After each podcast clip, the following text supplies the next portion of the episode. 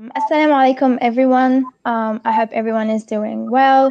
Um, my name is Tasneem Idris, and I am uh, the editorial associate of uh, the Islam and Liberty Network. Um, welcome to the Islam and Liberty Network talk show, uh, which is a free space to discuss different developments um, in Muslim majority countries and beyond um, uh, in the hope of promoting a Muslim case for freedom. Um, this is our very first um, uh, episode of the ILN Talk Show, and we're going to be discussing, um, you know, uh, how Muslim organizations should manage their PR. Um, we're very happy to be joined by uh, Mr. Mudassar Ahmed, um, who is the managing partner of Unitas Communications, um, which is a British PR consultancy um, where he leads projects for the UN, the US State Department, among others. Um, and he is also the founder of the Concordia Forum, an annual retreat for senior leaders from politics, um, media, and uh, the corporate world. It's also worth mentioning that uh, he was listed uh, by Georgetown University as amongst the 500 most influential Muslims globally. Mr. Mudassar, very happy to have you with us. Thank you for having me. Thank you. So before we start um, discussing our topic, I'm sure everyone is interested to learn about the Concordia Forum and what kind of people um, should seek to attend. Uh, the Concordia Forum is essentially a manifestation of a very Western Muslim way of looking at themselves as a minority in the West, but also um, in, in, with respect to their values and how they seek to project them more broadly. And that takes the form essentially of um, one annual retreat plus a number of other events throughout the year. Um, the retreats are uh, non sectarian, they're very inclusive. Um, they're, in a sense, secular by nature in the sense that they're not religious retreats. You know, they're retreats for people to come together, bond, talk about uh, religion, politics, and all those sorts of issues. Um, and they're very gender equal um, and they seek to essentially um, find a way to bring together this very broad spectrum of Muslims that inhabit and call the West their home. Mm-hmm. Perfect. Um, so, um, you are a, a, PR specialist, which means that you have spotted um, a need in that area and you wanted to make a difference in it. So, tell us a bit more about um, how you came to specialize in, in public relations. Um, I started my um, early career in radio. And uh, I used to have a radio station. I, I, used to volunteer as a radio presenter for a very long time. And then I started doing community television. Um, and I was always fascinated by, you know, because I was so exposed to the media and news narratives, I was always um, fascinated by how these narratives enter the news in the first place.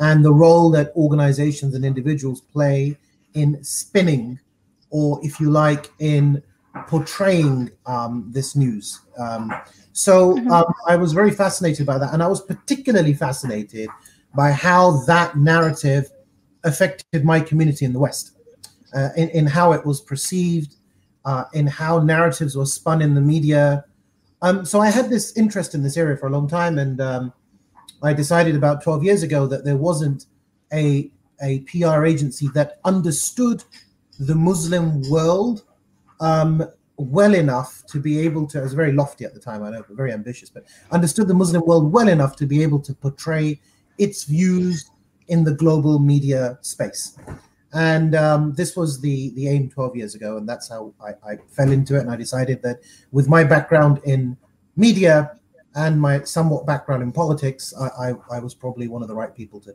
try to do this. And that was specifically in the uk you started there. Yeah it was uh, yeah it was in the uk um, but um, very quickly we, we, expanded into the us and um, you know we're active across the world now um, seeking to help voices uh, initiatives and governments from the Islamic world be more articulate to those in the Western world and vice versa. Perfect. Um, so uh, there's this very common idea that Muslim organizations are all about charity work, philanthropy, and the like.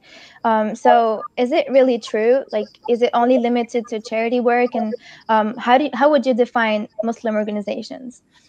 Oh wow. Defining Muslim organization. Well, So I can only look at it from a Western perspective.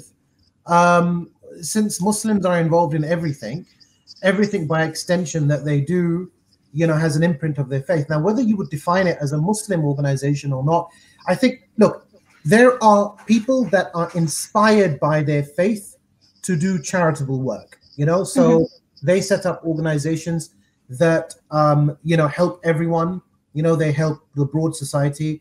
There are organizations that specifically help Muslims. Maybe those would be Muslim organizations, ones that are specifically set up for the community for themselves. I think that's mm-hmm. how I would define it, you know. So if if a charity that only helps Muslims is a Muslim organization, you know, but of course there are uh, organizations led by Muslims that help everyone and are part of the broader landscape. Mm-hmm. So, so you wouldn't say that it's only charity work because a lot of people are saying that you know um, the Muslim majority, you know, Muslim um, organizations are not really providing academia with substantial academic work uh, like the other non-Muslim organizations. So, uh, what do you think about that?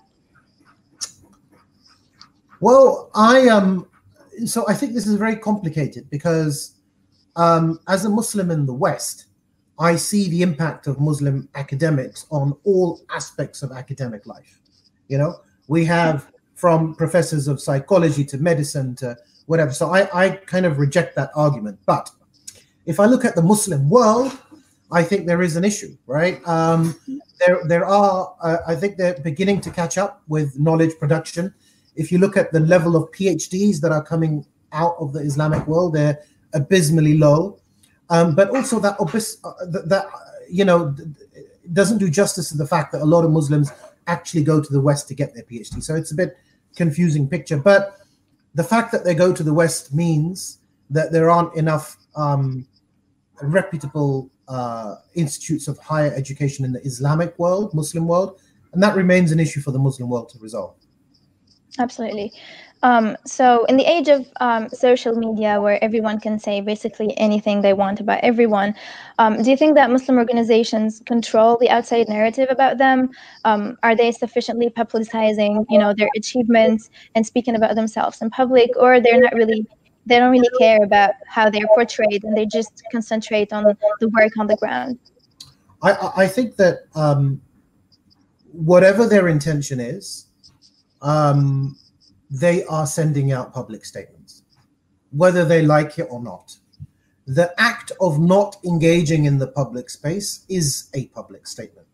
The act of engaging in the public space and how you engage and what level you engage and whether um, you know is also a public statement. And I think that when it comes to the Islamic world, there is a big confusion uh, about professional public relations. I think there is this feeling amongst founders and CEOs that they're able to do it all themselves and that they are the best uh, judge of their um, presence in the public space. And often that's right, you know, um, often that's right, but it has to be, um, in my view, always accompanied by professional public affairs officers who understand how to position that narrative in a professional way um, that makes sense. So I think that um, when we're talking about the Islamic world, there are so many different organizations doing incredible work, yet are not able to get that work recognized, are not able to get into the newspapers, are not able to get into the right medium. And sadly, the work in this hyper competitive world where everybody wants to be recognized for what they do, some of their good work is not being as well recognized as it should be.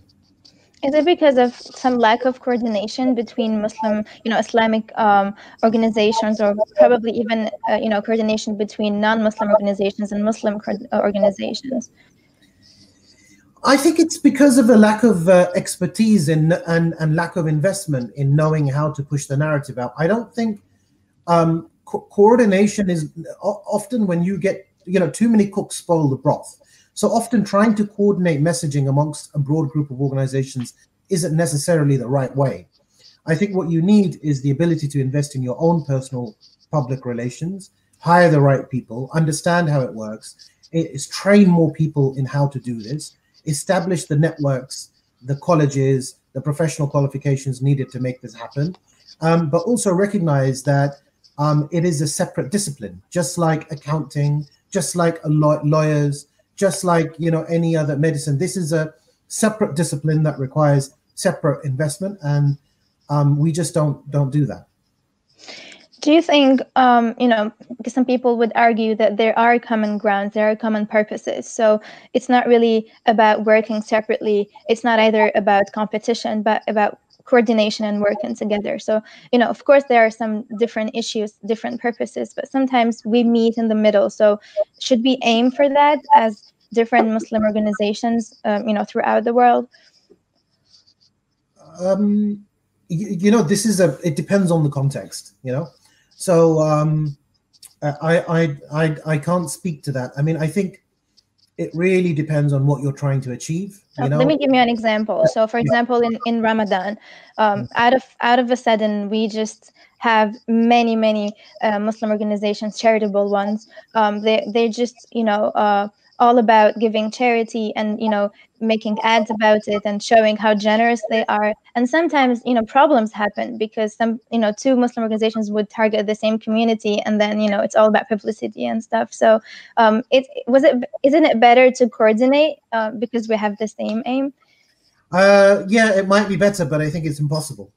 You know i think as long as there's a human ego and as long as there are factions and as long as there are people you are never going to be able to get one community to completely coordinate their charitable giving. It's just not going to happen.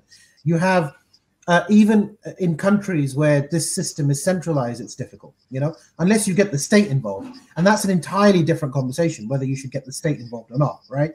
But um, trying to get different charities to coordinate their activities, I think, is going to be tough. Mm-hmm, mm-hmm. Uh, I, I, mean, at the same time, um, uh, you do find that charities will do coordinate when it comes to actually dispersing the funds. So a lot of I know here in the UK we have the disaster emergencies committee who come together once in a while to coordinate when there's a big disaster. I think you can get short-term coordination on humanitarian affa- uh, affairs, but to get a permanent kind of coordination is difficult. Desirable but difficult. Mm-hmm. And um, what do you think about um, Muslim organizations who criticize other Muslim organizations because they are communicating with non Muslim organizations, even though the purposes and the work they're doing is fantastic and it's not really wrong with our Islamic values?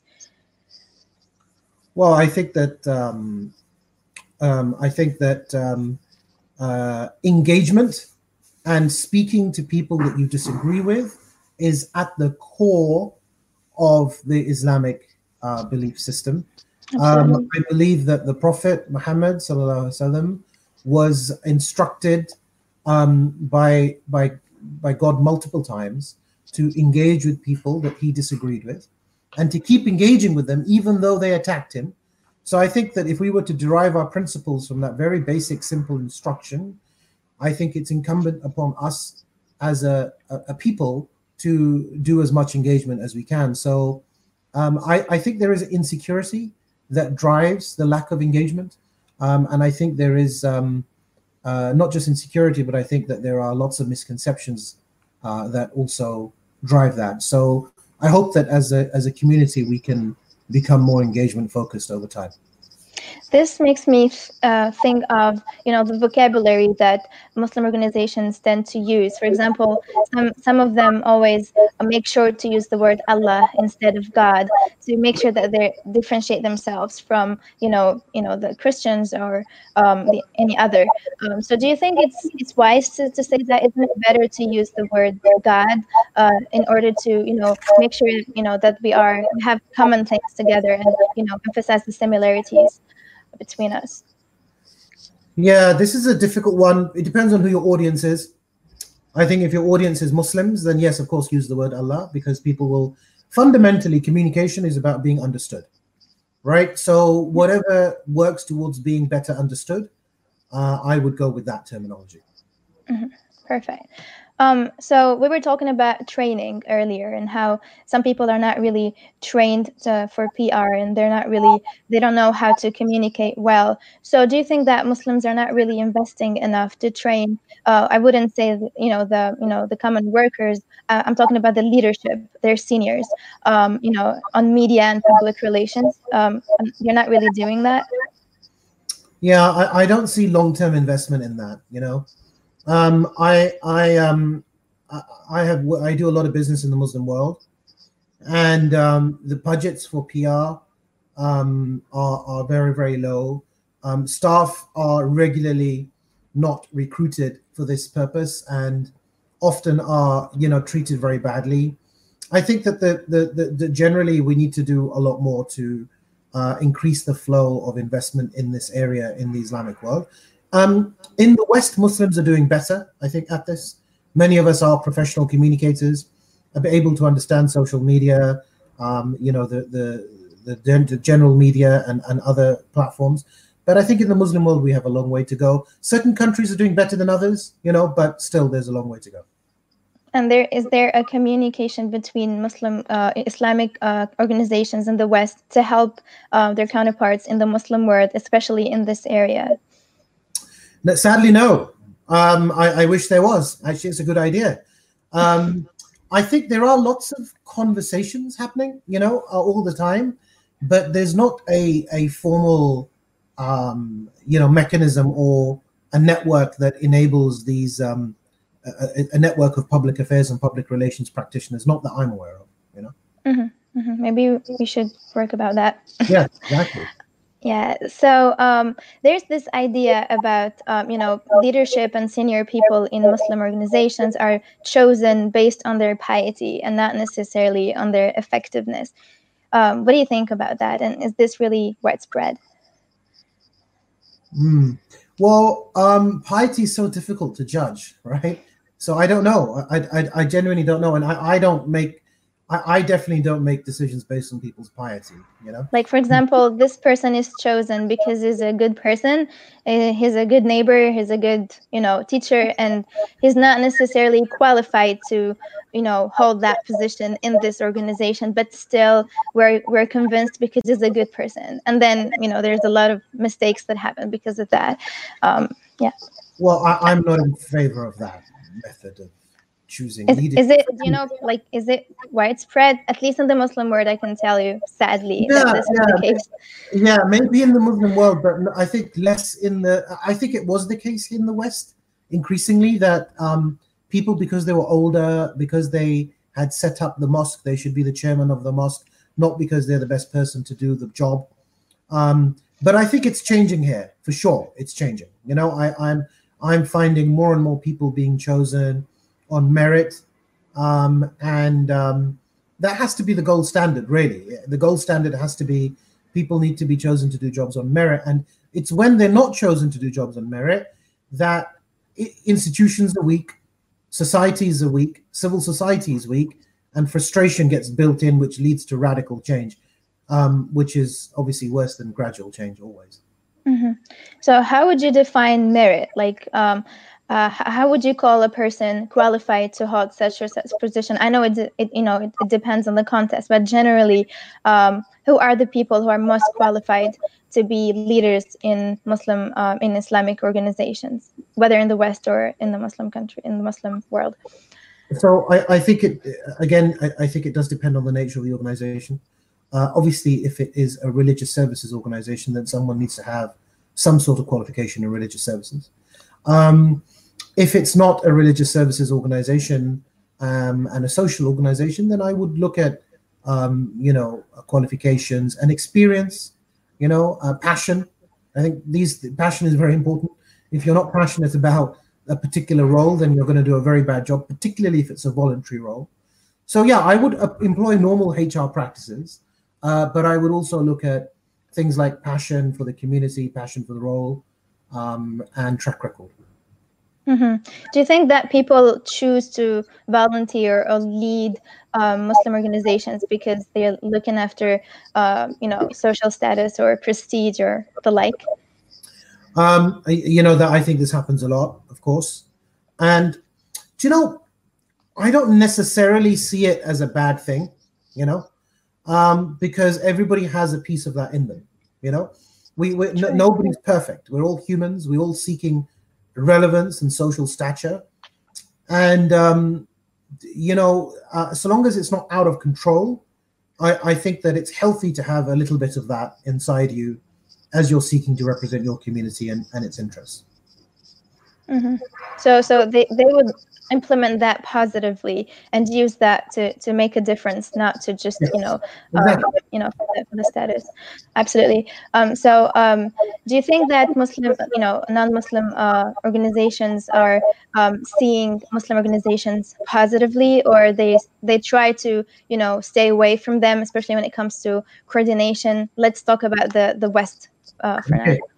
So in the West, I think increasingly Muslim roles are playing, uh, Muslim organizations are playing a mainstream role. It's happening more and more every single day. I see it, you know, and I think that the fact is that we are influential members of the community. We have, as a community, we have influential roles in the UK and in the US, for instance. Muslims are increasingly seen as part of the mainstream. Their solutions are increasingly adopted. They are, are breaking new barriers and entering new partnerships with with mainstream organizations all the time. In fact, they are being seen as the mainstream. You know, like it's you know this idea that we're not the mainstream often is in our minds. You know, when we start behaving and acting like we're the mainstream, then that has a huge impact, and I think that's beginning to happen. Great. Um, do you think this is because you know you know the brain drain thing, and a lot of uh, people from the Muslim uh, majority countries choose to live in the West because you know there are many different opportunities there and, and, better opportunities. So you know the best of the best of Muslims are in the West, and then uh, their leaders and their seniors in in, in Muslim major in, in in other organizations in the West. Is this the reason why this is happening? Um is this the reason why the Muslim world is losing a lot of talent? Yeah, I mm-hmm. think it is. You know, um, uh, I think the brain drain is a huge part of it. Um, now, the trouble is that it's very difficult to reverse that unless you can create opportunities in, in home countries that will compensate to that same degree. This is going to take many, many generations and years to, to resolve, you know. Um, but um, but yes, you're definitely right. There is a big problem with the brain drain are these people who chose to live in the West sometimes choose to go back to their home countries and you know try to benefit the others from their expertise and experiences, or at least they, they don't choose to go back definitely, but at least they still have ties uh, with their families and their organizations back home, or they just choose to to just you know benefit the West from that. I think actually a lot of people that move out and work in the West give um, back a lot to their home countries, you know, by remittances, obviously, by sending money, but also I think emotionally by trying to invest in uh, organizations to help people by giving development funds, by inspiring people, by trying to set up businesses. I know many people that have, you know, gone from the UK and moved back to say Pakistan, set up businesses in IT or in interesting uh, areas to help benefit their country. So you know, it's uh, uh, you know, I think that that that there's a lot that of that that goes on that people don't recognize, um, but of course, there's others that don't. It depends. Mm. So for you, um, PR is not only about um, you know bombarding social media with a lot of activities because this is how we see it here in, in the Muslim world. Unfortunately, mm-hmm. it's about setting up businesses. It's about coordination. It's about the real world, and then probably documents it in in, in social media. But it's not only about social media. No, no, PR. This is the misconception. PR is a lot more than than social media. You know, it's about understanding it's about research. There's a huge element of research, understanding uh, and getting the right information and intelligence to be able to say and do the right things. It's about everything from training yourself on how to speak in the media to crafting messaging to placing messaging to where to place the messaging. Um, it's about how to do the right events, how to do the right stakeholder engagement, the right message to give people. It's far more sophisticated than just bombarding social media. And of course, yeah. it's very important when it comes to international state arbitration as well. You know, understanding how, um, you know, when you're in a big dispute, a legal dispute, understanding how to put your your case across is is, is worth you know a lot and is, is very very valuable. Mm-hmm. Um, but there is um, this conception that uh, some Muslim uh, Islamic uh, organizations in the West are backed by leaders from the Muslim uh, um, world, and you know there's a lot of interference between politics and, and, and social work and charity work, and that's why some Muslims choose to not to you know um, you know uh, help or volunteer, not even to interfere in these things. Uh, to what extent is this correct, and and what do you advise people to do? Yeah, I um um so I so I, I think that it's it was correct 15, 20 years ago, but I think increasingly now uh, Western Muslims are charting their own destiny. They're not pawns of anyone in a big strategic game. They don't want to be controlled in that sense. And um, there are major powers in the Islamic world that want to instrumentalize Western Muslims for their foreign policy objectives. And you know, I, I don't like that, you know, and I and I resist that personally. I think many others do too. Um, of course, whilst we have a natural affinity with the Muslim people, um, government objectives vary from government to government, and politically driven objectives are not one that Western Muslims are here to serve. I think, and I think it's increasingly, uh, thankfully, it's becoming less and less normal. Yeah, and it's also I think it's fair to say that you know Muslim uh, uh, people um, in the West are also citizens of, of Western countries uh, countries, and they have every right to you know serve their communities there, and, and they're not really part of the Muslim world in that sense. They can help, but you know not to the extent to you know help with politics. Um, do you think this is correct? Exactly. Yeah. yeah. Yeah. I completely agree with you. Yeah. Absolutely. This is, we are not here to serve the interests of Muslim countries we are here to serve the interests of our countries and ourselves. And I think fundamentally that is what is increasingly happening. Yeah. Great. Great. Um, if you were to advise young Muslims around the world, whether in the you know Muslim countries or Western countries, about who are aspiring to become um, like you, who see you as an example to follow, um, you, you know, what advice can you can you share? Um, I, think that look, the, the the social media revolution now means that people have the ability to be able to put articulate opinions across for everyone to hear uh, without being restricted by um, you know the, the, natural restrictions that might have taken place to freedom of speech in such countries um, in some countries you know there are some these restrictions are still there even yeah. in the in the web yeah yeah yeah there are you're right but still, you know, th- there's a lot more freer now than it has been before. Absolutely. Um, so I think that they should obviously use that as an opportunity to get their voices out. Um, and also, I think that, you know, um, putting effort into production, whether that be media production or literature production or documentary production, always gets noticed. You know, like actually being, uh, you know, having a certain amount of pride in your work and creating, uh, you know, productions and ideas and putting things out, it always gets noticed. So I think I would encourage them to put that out. Obviously, um, I think think there is a huge market to create public affairs and public relations companies in the Middle East um, and and in the Islamic world. I think this is a hugely undertapped market. So I would encourage those that are active in this area to think about forming companies and um, and I'm happy to talk to people privately about how to do that and advise people on, on that. Mm-hmm. Yeah, you mentioned the Middle East and how this field is not really um, touched upon, but um, I would argue. I mean, I completely agree, but you know, it's it's bombarded by many many irrelevant activities, and these people need need guidance and they need training. So, uh, do you do you can you advise them about what to do and where to go in order to you know get some skills and and, and understand how to to use to use this. Because for example i know it's trivial but some people think pr is about the number of followers you have on twitter. Yeah, and yeah. the views you have on, on on a video you post which which has nothing to do with knowledge or charity work or anything. So how can we change this misconception conception?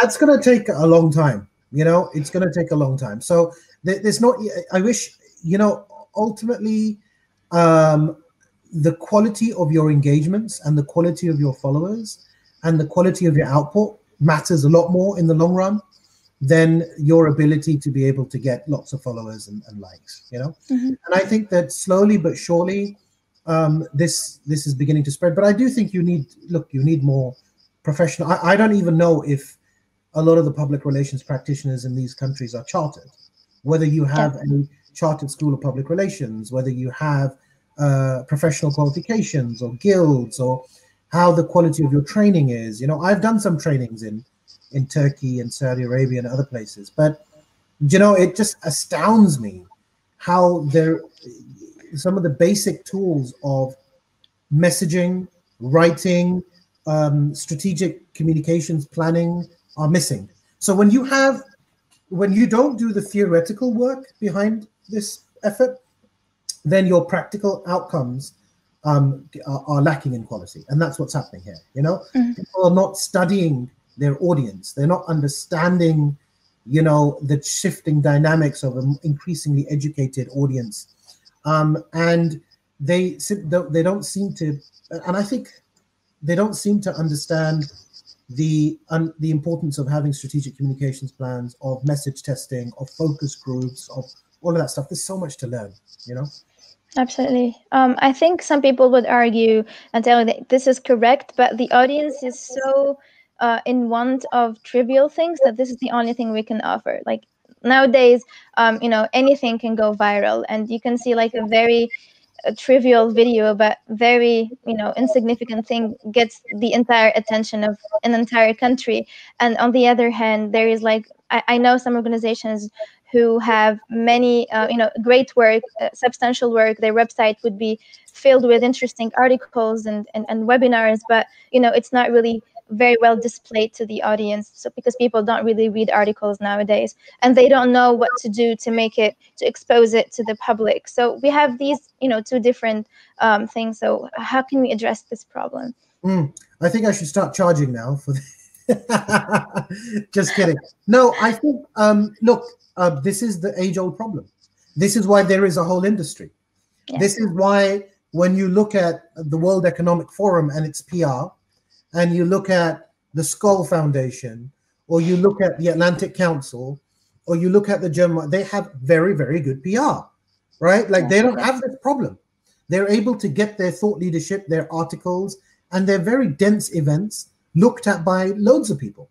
Yeah. Whereas uh, those in the Muslim world struggle. I was just speaking to uh, about uh, think tanks in the Islamic world earlier on today with some people, and um, you know, we were looking at the landscape, and there's very few of note, you know. Um, yeah. But th- th- there's a reason for that, right? There's a, you know, and I think that it's not that difficult, frankly, to actually make that leap. They need to spend the money and hire good people to advise them and be patient. You know, these things take two or three years to happen. Um, but um, I, I, there's nothing I can tell right now as to what they should do. But um, I'm on their side, and I really wish that they do get their stuff out. You're right about trivial things getting viral, but that's everywhere. I mean, that's just there's a market for that, you know, and you mm-hmm. have to know your market as a, a think tank or whatever it is that you are, and just engage with it better. And I, am really enjoying what you guys are doing with these um, these conversations and the work that you guys have done. Thank um, you. So, um, you know, you're certainly going in the right direction. Thanks so much, and thanks for the collaboration.